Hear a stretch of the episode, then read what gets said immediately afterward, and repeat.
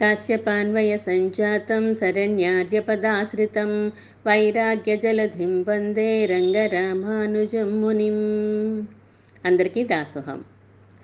కంటికి కనిపించేది మన శరీరం కనిపించకపోయినా ఉంది అని అనిపించేది ఆత్మ. కంటికి కనిపించదు ఉంది అని అనిపించదు పరమాత్మ.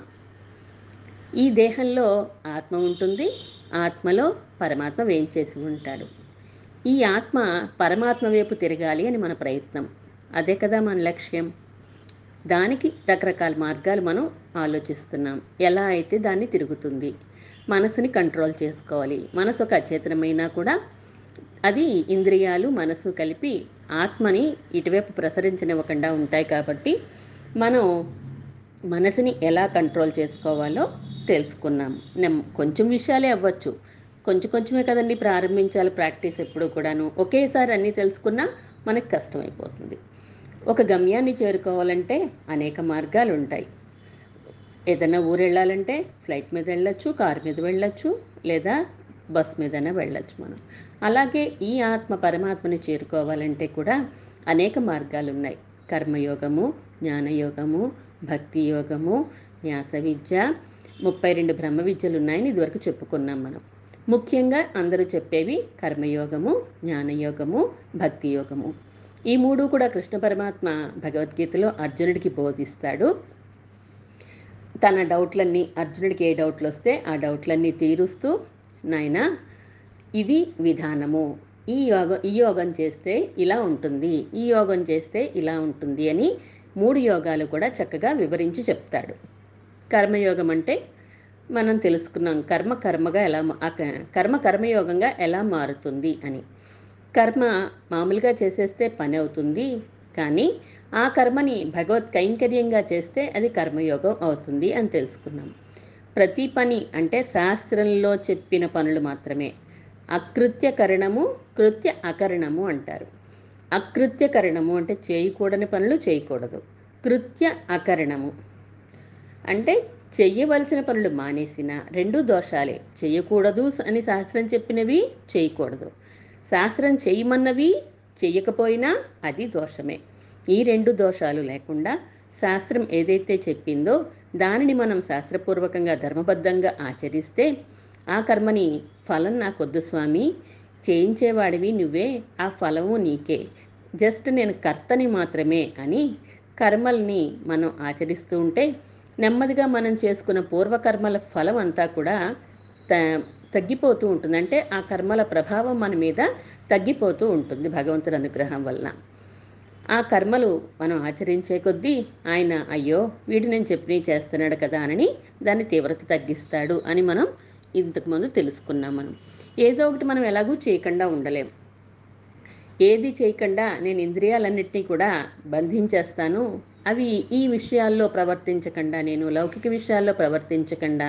విషయాలన్నింటినీ కూడా నేను భగవంతుడి వైపే తిప్పేస్తాను. నేను జ్ఞానయోగం ఆచరిస్తాను అని అనుకుంటారు కొంతమంది. జ్ఞానయోగం కొంచెం కష్టసాధ్యమైనది. కర్మయోగం నెమ్మదిగా చేస్తూ ఉంటే చేసే కొద్దీ చేసే కొద్దీ కొన్నాళ్ళకైనా మనం గమ్యాన్ని చేరుకునే నెమ్మదిగా అయినా గమ్యాన్ని చేరుకునే అవకాశం ఉంటుంది. జ్ఞానయోగం కష్టసాధ్యం. తొందరగా ఫలితాన్ని ఇవ్వచ్చు కాక కానీ దాంట్లో ప్రమాదాలు ఎక్కువ. నేల మీద నడిచి వెళ్తూ పడిపోయామనుకోండి పెద్దగా దెబ్బలేం తగలవు. అదే ఒక కొండ ఎక్కుతూ జారి పడిపోయామనుకోండి గట్టిగానే తగులుతాయి దెబ్బలు. అలా నడిచి వెళ్ళడం కర్మయోగం అయితే కొండ మించి పడిపోవడం లాంటిది జ్ఞానయోగం నుంచి మనం భ్రష్టులం అయిపోతే కనుక అందుకని ఇది సేఫెస్ట్ ప్రొసీజర్ కర్మయోగంలో మనం కర్మలు చేయడానికి ఇంద్రియాల్ని మరీ ఏమీ నియమి బంధించేక్కర్లేదు నియమించేక్కర్లేదు.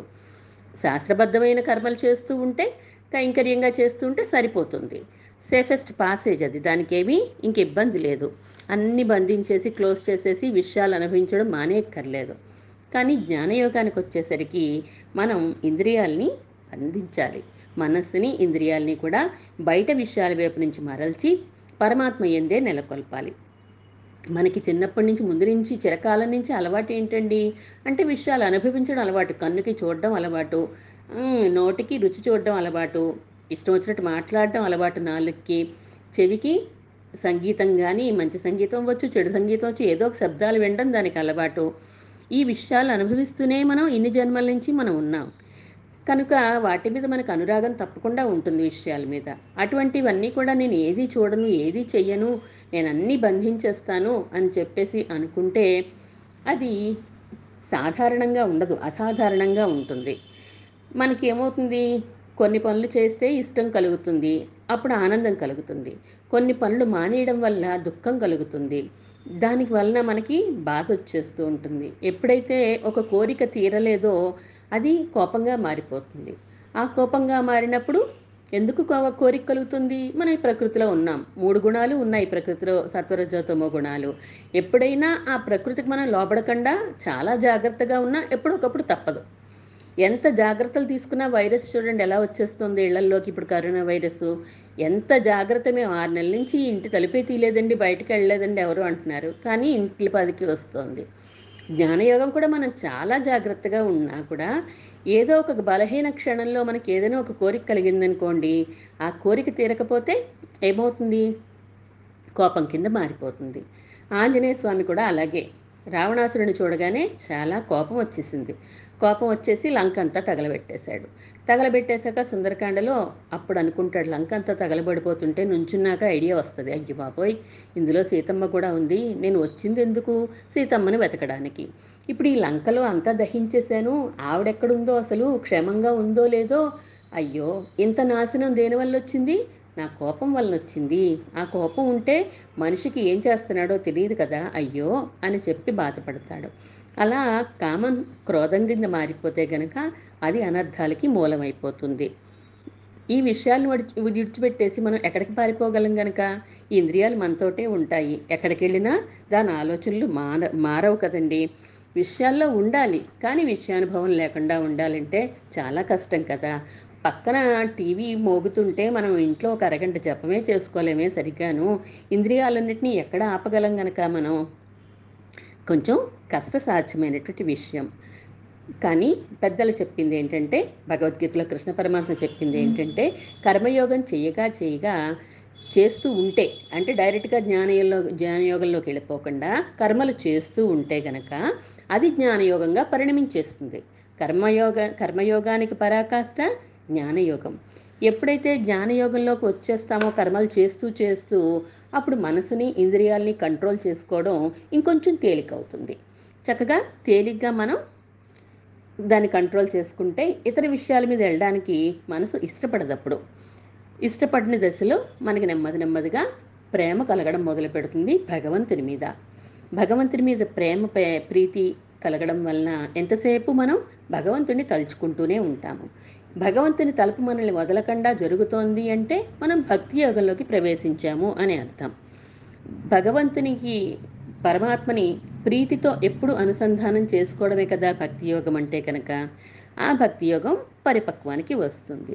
ఇంకా చివరిగా ఏమవుతుంది? ఆటోమేటిక్గా మనకి తెలియకుండానే పరమాత్మ మీద మనసు ఉండిపోయి ఆయన నామాన్ని ఆయన గుణాల్ని ఆయన రూపాన్ని ఎప్పుడు తలుచుకుంటూ ఉంటుంది మనస్సు.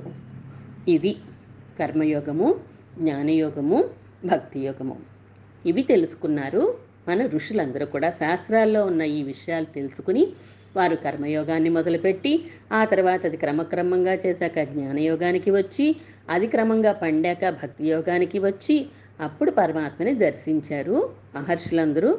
అప్పుడు కూడా పరమాత్మ అనుగ్రహం చేతే దర్శించారు. ఇది ఒక విధానం. కానీ ఇంకొక విధానం ఉన్నది. మనం తిరుప్పావై అవతారికలో చెప్తు చెప్పుకుంటాం. మహర్షులకి ఆళ్వార్లకి పరమాణువు పర్వతం అంతా తేడా ఉందండి అని చెప్పుకుంటాం. తేడా ఏంటి? మహర్షులందరూ కూడా కష్టపడి ఈ యోగాలన్నీ చేసి అంటే వాళ్ళకి ఆయుష్ అంత ఉందండి. చక్కగా ఆ రోజుల్లో ఆయుష్ ఉంది కాబట్టి ఇన్ని యోగాలు చేయడానికి వాళ్ళ జీవితకాలం సరిపోయింది. మనకి ఇవన్నీ చేసేసరికి ఒక యోగం అవ్వకుండానే మన జీవితం వెళ్ళిపోద్ది. ఈ కరోనాతో ఎప్పుడు వెళ్ళిపోతామో కూడా తెలియదు మనకి.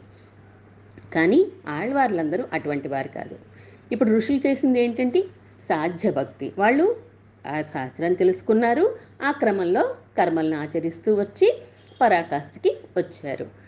కానీ ఆళ్వార్లకి జరిగింది ఏంటి? అంటే తమ ప్రయత్నం ఏమీ చేయలేదు వాళ్ళు. నేను కర్మయోగం చేయాలి భగవంతుణ్ణి పొందాలి అనే ప్రేమ కూడా వాళ్ళకి ఎలా వచ్చింది? భగవంతుని అనుగ్రహం వల్లనే వచ్చింది. కర్మయోగం చేసి జ్ఞానయోగం పొంది తర్వాత భక్తి పొంది ఆ తర్వాత ప్రపత్తి చేయడం ఇది ఏమీ లేదు. డైరెక్ట్గా పరమాత్మని వాడిని అనుగ్రహించాడు. వెంటనే వాళ్ళకి పరమాత్మ మీద భక్తి కలిగిపోయింది. భక్తి రూపాపన్న జ్ఞానము అంటారు. అంటే పరమాత్మ తన జ్ఞానాన్ని ఎలాగే కలిగించాడు? తన గురించిన జ్ఞానాన్ని భక్తి రూపంగా అంటే ఎప్పుడు తలుచుకునే విధంగానే ఉండేటువంటి భక్తిని కలిగించాడు వారికి. అటువంటి భక్తి రూపాపన్న జ్ఞానం కలిగింది కాబట్టి వారు ఈ యోగాలన్నీ చేయకుండానే చక్కగా పరమాత్మని శరణాగతి చేసేశారు. శరణాగతి అంటే న్యాసము అంటారు. భరన్యాసము అంటారు. మన భారాన్ని భగవంతుడి మీద ఉంచడాన్ని భరన్యాసము అంటారు. న్యాస విద్య. ఇది ముప్పై రెండు విద్యల్లో ఒక విద్య అని చెప్పుకున్నాం. సర సాధారణంగా శరణాగతి ప్రపత్తి అనేవి రెండు కూడా పర్యాయ పదాలుగా వాడేస్తూ ఉంటాం. ఇన్ జనరల్ అలాగే చెప్పుకుంటాం. కానీ చిన్న క్లాజ్ ఏంటంటే శరణాగతి అనేది లౌకిక ప్రయోజనాల కోసం చేస్తారు. ప్రపత్తి అనేది మోక్షం కోసం పరమాత్మను ఆశ్రయిస్తే దాన్ని ప్రపత్తి అంటారు అని కొంతమంది చెప్తూ ఉంటారు. శరణాగతి ప్రపత్తి మనం ఏది చెప్పుకున్నా పర్వాలేదు. ప్రపత్తి చేసినవాడు ప్రపన్నుడు అవుతాడు. శరణాగతి చేసినవాడు శరణాగతుడు అవుతారు. ఆళ్వా ఇప్పుడు ఒక క్రికెట్లో ఉన్నారనుకోండి. క్రికెట్ ఉంటే గనక ఏం చెయ్యాలి? క్రికెట్లో ఆడాలి. ఆడాక గెలవాలి. గెలిచాక ట్రోఫీ వస్తుంది కదా. ఒక కోచు ఆ జట్టుకి అంతటికి కూడా క్రికెట్ కోచింగ్ ఇచ్చి వాళ్ళు గెలిచేలా చేసి ఆ ట్రోఫీ పట్టుకొని అప్పుడు వాళ్ళు వస్తారు. అలా కాకుండా మనం ఎలా ఆడినా కూడా డై డైరెక్ట్గా ట్రోఫీ మన చేతికి ఇచ్చేసారనుకోండి అది ఆళ్వార్ల స్థితి. ఆడి గెలిచి ట్రోఫీ తెచ్చుకోవడం మహర్షుల స్థితి అయితే డైరెక్ట్గా మనకే ట్రోఫీ వచ్చేసింది అనుకోండి అది ఆళ్వార్ల స్థితి అని చిన్న ఎగ్జాంపుల్ అంతే. అది కరెక్ట్గా సూట్ అయిపోతుందని కాదు చిన్న ఎగ్జాంపుల్ అంతే. కర్మయోగం జ్ఞానయోగం భక్తి యోగం మూడు చేస్తూ చేస్తూ మధ్యలో మన ప్రాణం ఎవరికైనా పోయిందనుకోండి మరి నెక్స్ట్ జన్మలో ఏమవుతుంది? అంటే ఆ జ్ఞానాలు ఆయా ఆయా యోగాలు ఏవైతే ఉన్నాయో వాళ్ళు ఎందులో ఆచరిస్తూ చనిపోయారో దాన్ని నెక్స్ట్ జన్మలో పరమాత్మ పూర్తి చేయిస్తాడు. మనం డైరెక్ట్గా జ్ఞానయోగము చెయ్యొచ్చు భక్తి యోగము చెయ్యొచ్చు కర్మయోగము చెయ్యొచ్చు. కానీ అన్నిటికంటే సులభోపాయం నన్ను శరణు వేడు అని కృష్ణ పరమాత్మ చెప్పాడు అర్జునుడికి. మూడు యోగాలు చెప్పాడు. మూడు యోగాలు చెప్పినా కూడా బాబా నాకు ఇంకా చాలా డౌట్గానే ఉందయ్యా నాకు ఇంకా ఏం అర్థమైనట్లేదు అని చెప్పి అన్నాడు కృష్ణుడు అర్జునుడు. అంటే కర్మయోగం విన్నాడు జ్ఞానయోగం విన్నాడు భక్తియోగం విన్నాడు ఏడు వందల శ్లోకాలు విన్నా ఇంకా ప్రశ్నార్థకంగానే భయపెట్టాడు ఫేస్. అప్పుడు చెప్పాడు సర్వధర్మాన్ పరిత్యజ్య మామేకం శరణం వ్రజ అహం త్వా సర్వపాపేభ్యో మోక్షయిష్యామి మా శుచ ఏమొద్దయ్యా ఇప్పుడు దాకా నేను చెప్పిందంతా పక్కన పెట్టేసే శరణం వ్రజ నన్ను నా చరణాలు పట్టుకో రెండు చాలు. నేనే నిన్ను అన్ని పాపాల నుండి విడిపిస్తాను. పాపం అంటే మోక్షం పొందడానికి ఏదైతే నీకు ఆటంకంగా ఉన్నాయో వాటన్నిటి నుండి నేను నిన్ను విడిపిస్తాను. అందుకని నువ్వేం చేస్తావు? అన్ని ఉపాయాల్ని వదిలిపెట్టేసి నువ్వు నా రెండు పాదాలే ఉపాయంగా పట్టుకో. ఉపాయంగా కాదు నా రెండు పాదాలు పట్టుకో. నేనే నిన్ను పాపాల నుంచి విడిపించి నీకు మోక్షం ఇస్తాను అని చెప్పారు. ఆళ్వార్లు శరణాగతి డైరెక్ట్గా చేసేసారు శరణాగతి చేయడం వలన వాళ్ళకి పరమాత్మ యొక్క అనుగ్రహం కలగడం వల్ల శరణాగతి చేశారు. అదే పరమాత్మ వాళ్ళకి ఆయన మీద ప్రీతిని కలగజేసుకున్నాడు. పరమాత్మ ప్రీతి చేత వారు నాలుగు వేల గ్రంథం పాడారు ఆళ్వార్లందరూ. ఆళ్వార్లందరూ కూడా వేరు వేరు చోట్ల అవతరించిన వారందరి అభిప్రాయం ఒకే విధంగా ఉన్నది అంటే అది భగవంతుని అనుగ్రహమే కదా. ఒక ఆళ్వారు చెప్పింది ఇంకో ఆళ్వారితో విభేదించదు ఏది కూడా. ఈ ఆ ముందు ఆళ్వారు ఏం చెప్పారో ఆఖరి ఆళ్వారు కూడా అదే విషయాన్ని ప్రతిపాదిస్తారు. అంటే భగవంతుడి అనుగ్రహం కాబట్టి వారందరూ చెప్పిందంతా కూడా ఒకే విధంగా ఉన్నది. ఇలా శరణాగతి ఎప్పుడు చెయ్యాలి? ఎవరు చెయ్యాలి? దానికి ఏమైనా నియమాలు ఉంటాయా శరణాగతి చేసిన వారికి ఈ ఏదైనా రూల్స్ ఉన్నాయా? అంటే ఎప్పుడు చేయాలి ఎలా చేయాలి కాకుండా ఎవరెవరు చెయ్యాలి? అధికార నియమం కానీ కాలనియమం కానీ దేశ నియమం కానీ ఏదైనా ఉన్నాయా? అంటే దేనికోసమైనా మనం చెయ్యొచ్చు. మహర్షులది సాధన భక్తి అనుకున్నాం కదండి? ఆళ్వార్లది సాధ్య భక్తి. దేనికోసమైనా శరణాగతి చేయొచ్చు అని చెప్తారు. శాస్త్రంలో మనకి అనేక ఘట్టాలు కనిపిస్తాయి. శరణాగతి చేసి భగవంతుణ్ణి వాళ్ళు ఆయా కోరికలు తీర్చు తీర్చుకున్నట్టుగా చెప్తూ ఉంటారు. శాస్త్రంలో ఎందుకు చేశారు? అంటే ద్రౌపది వస్త్రాలు కావాలి నాకు అని చెప్పి చేసింది. ఇంకా శంఖచక్ర గదాపాణే ద్వారకా నిలయాచ్యుత గోవింద పుండరీకాక్ష రక్షమాం శరణాగతాం అని ద్రౌపది శరణాగతి చేసింది. ఆపద వచ్చింది. బా భర్తలు ఐదుగురు ఎదురుగుండా ఉన్నా ఏమీ చేయలేని స్థితిలో ఉన్నారు. తన ప్రయత్నం చేసుకుంది.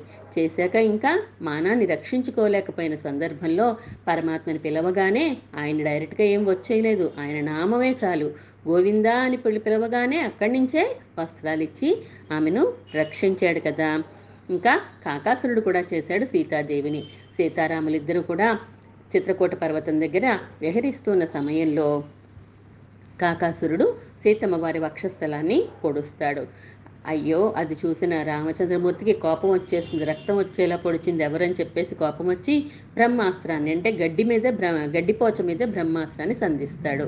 పాపం అది వెంట పడుతూ ఉంటుంది. ఆ బ్రహ్మాస్త్రం వెంట పడితే కాకాసురుడికి ఏం చేయాలో చేదు కాకి కాకే కాకపోతే అసుర స్వభావం ఉంది కాబట్టి కాకాసురుడు అన్నాం మనం అంతే. సపిత్రా చ పరిత్యక్త సురేశ్చ సమహర్షిభిः. త్రీన్ లోకాన్ సంపరిక్రమ్య తమేవ శరణంగత అని సీతమ్మ వారి విషయంలో మహాపరాధం చేసినా కూడా సీతమ్మ పక్కన ఉంది కాబట్టి రామచంద్రమూర్తి చేత రక్షించబడ్డాడు కాకాసురుడు. అలాగే అంటే ఒక తిరియక్కైనా కాకాసురుడు కూడా చేశాడు. గజేంద్రుడు కూడా చేశాడు కదా. ఏమని చేశాడండి? సతు నాగవర శ్రీమాన్ నారాయణ పరాయణ అన్నాడు. ఆయన ఒక తిరియక్క కదా ఆయన కూడాను. గజేంద్రుడు ఏమన్నాడు అంటే నా తొండంలో ఒక పుష్పం ఉన్నది. ఇది వాడిపోకుండా నువ్వు తీసుకోవలసింది స్వీకరించవలసింది నీ పాదాల దగ్గర. నేను పెడదామని తెస్తుంటే నన్ను ఈ మొసలి పట్టుకుంది అని చెప్పి కొన్ని వేల సంవత్సరాలు పోరాడి ఇంకా తన వల్ల కాని స్థితిలో పరమాత్మని ప్రపత్తి చేశాడు శరణాగతి చేశాడు. మన గజేంద్ర ఆళ్వాన్ అంటే మరి అలా కాదు కదండి. ఏం చెప్పాడు ఈయన? పోతన మహాచుడు పోతనామాచుడు ఏం చెప్పాడు? అంటే అయ్యో నా పా ప్రాణాలు పోతున్నాయి.